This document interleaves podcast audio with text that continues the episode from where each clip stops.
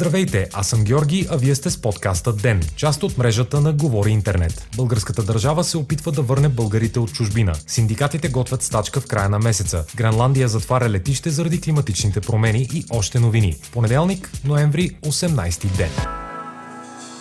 Заместник министърът на труда и социалната политика у нас Зорница Русинова обяви старта на програма с специални пакети с цел връщането на българите до 54 годишна възраст от чужбина съобщава 24 часа. Въпросните пакети ще включват до 1200 лева на месец, включително разходи за детегледачка, найем, академични стипендии и уроци по български язик. Програмата предвижда връщащите се българи да получават и половин минимална работна заплата към основното възнаграждение, ако изберат да работят в региони с статистически ниски заплати като Шумен или Пазарджик. Заместник министър Русинова посочи, че идеята на проекта е българските семейства да бъдат подкрепени финансово през първата година след завръщането си. Стартът на програмата е насрочен за януари 2020 година. Общият и бюджет възлиза на 10 милиона лева.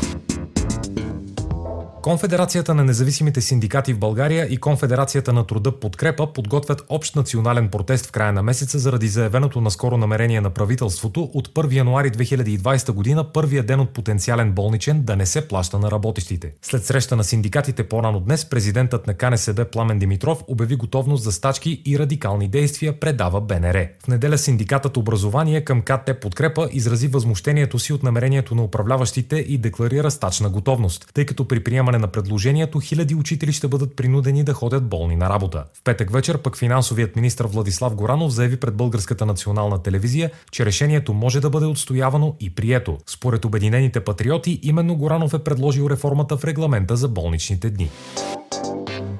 Милиардерът Джордж Сорос, основател на Централно-Европейския университет и дългогодишен дарител за бюджета му, обеща в петък 750 милиона евро за висшето учебно заведение, което ще гарантира и разшири дейността му за години напред, съобщава агенция Reuters. Сорос направи това изявление при откриването на кампуса на университета в Виена, където крайно дясното унгарско правителство на Виктор Орбан принуди учебното заведение да премести американските си курсове. В унгарската столица Будапешта продължават да се провеждат само програмите, одобрени от местните власти, но при завършването на студентите те не получават американски дипломи. В речта си Сорос заяви, че няма да спре битката си в защита на академичната свобода от посегателствата на режима на Орбан.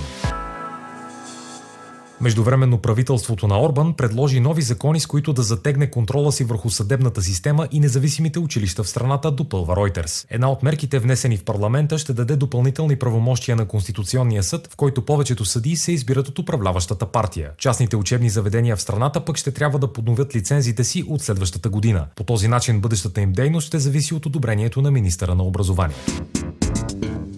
Заради промените в климата и повишаването на температурите в далечния север, най-голямото летище в Гренландия ще затвори врати, съобщава Евронюс. Летището обслужва по около 11 000 полета средно на година. Затварянето му се налага заради разтопяването на трайно замръзналата земя на острова. Процесът вече е довел до напуквания и пропадания на някои от пистите. Прогнозите на управата на летището са, че до 5 години дейността му ще бъде невъзможна. По тази причина Гренландия вече планира да строи ново летище с помощ от военно-въздушните сили на кралство Дания.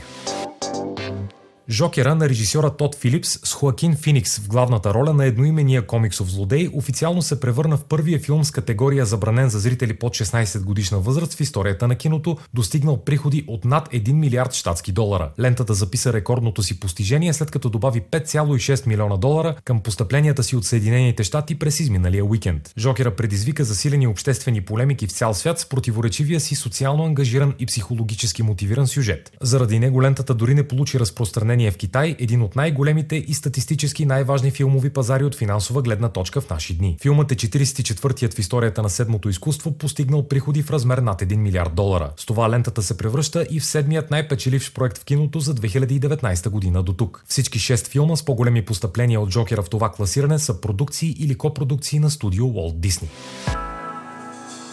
Вие слушахте подкаста Ден. Ден е част от мрежата на Говори Интернет. Водещ Георги Петров. Главен редактор Димитър Панайотов. Аудиомонтаж Антон Велев. Ако искате да не изпускате епизод на Ден, не забравяйте да се абонирате в Spotify, Google Podcast или да ни оцените в Apple iTunes.